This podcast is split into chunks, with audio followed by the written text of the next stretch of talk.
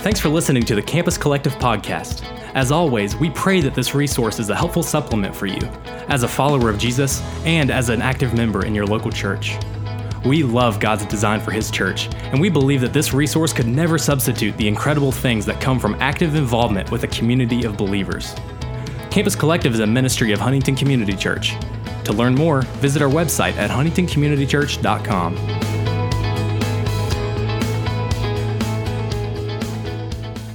Hello and welcome back to our podcast, 95 Meditations through Colossians with Campus Collective. I'm your host, Andrew Callahan, and I'm here once more with Luke Ham. Luke, what do you got for us today, buddy? Hey, Andrew. We're going to be looking at uh, verse 24 today in Colossians 1. Um, so I'm going to go ahead and take, take a look at that now. Now I rejoice in my sufferings for your sake. This is Paul speaking here.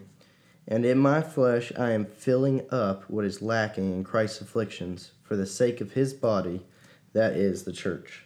So I see two kind of sticking points that may kind of hang us up in this in this verse. Um, so I want to look at both those things. So really, the first one, the issue I think is that as Americans, Christians, uh, Paul's opening statement here is so foreign to us that we virtually have no categories for it.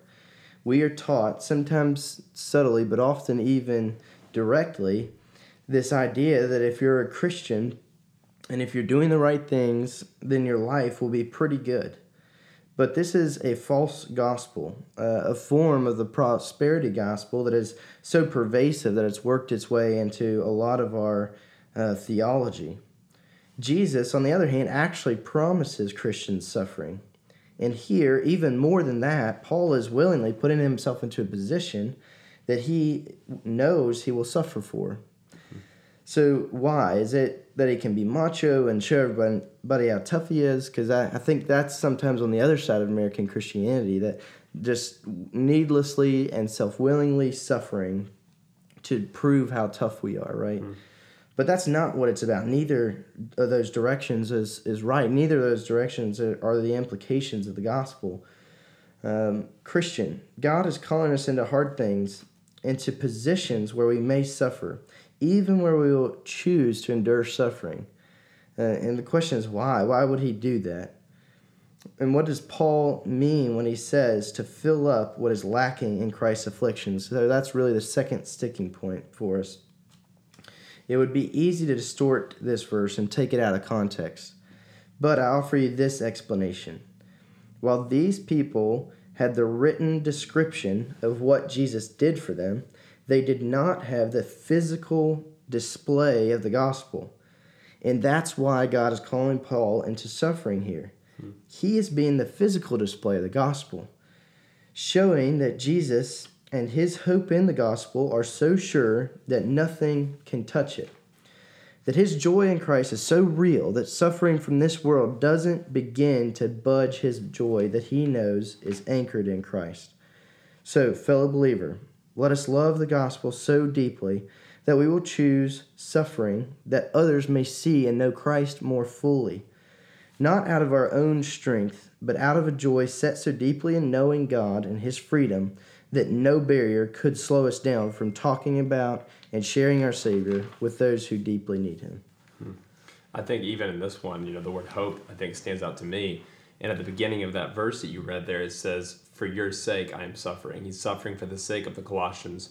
And elsewhere in Colossians, he specifies that the reason he suffers for them is that he wants to see them uh, reach full maturity in Christ. He wants to see them stand before Christ fully mature. And uh, in Second Timothy, it says also that he will endure everything for the sake of the elect. But before that, he says, uh, I am suffering for the gospel. This is kind of a paraphrase. I am suffering the gospel for the gospel. I am bound up uh, as a criminal, but the word of God is not bound. And he says, therefore, mm. I endure everything for the sake of the elect, that they also may obtain the salvation that is in Christ Jesus with eternal glory. And so this is his ambition that the people at Colossae would obtain attain to the salvation that is in Christ Jesus with eternal glory.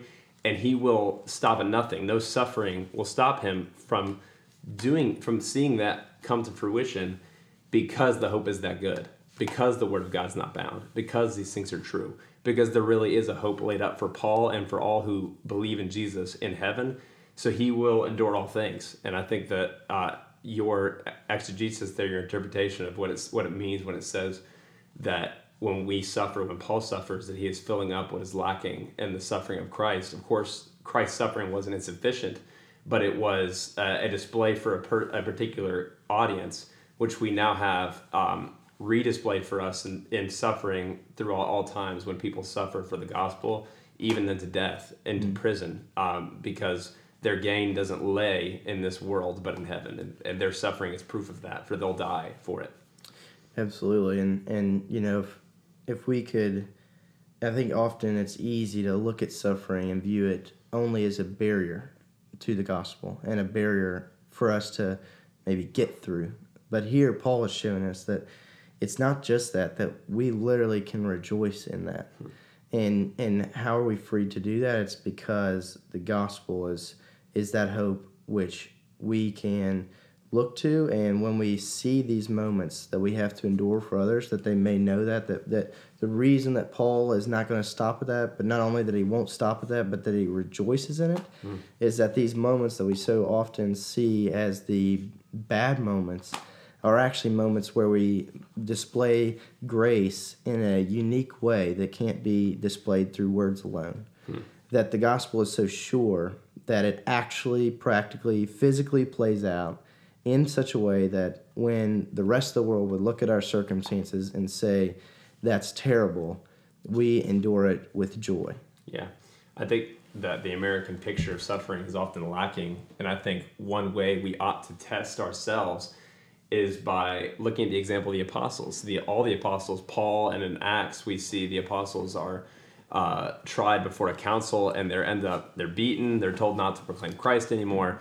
And then it says that they went on their way rejoicing that they had been counted worthy to suffer for the gospel in the same manner that Christ did. Mm. And so that's very convicting. Like, do we go on our way rejoicing that we've been counted worthy? That only those whom Christ has, has called worthy can even suffer. Only those who are worthy can even suffer. And mm. so it is a true honor to even be able to endure that sort of uh, trial for the sake of Christ. Yeah. Luke, I really appreciate you sharing that. It really encourages me today. Uh, it strengthens me and my hope of the gospel, and I hope it, it strengthens you as well. And so I pray you will join us tomorrow as we continue through our series 95 Meditations in Colossians.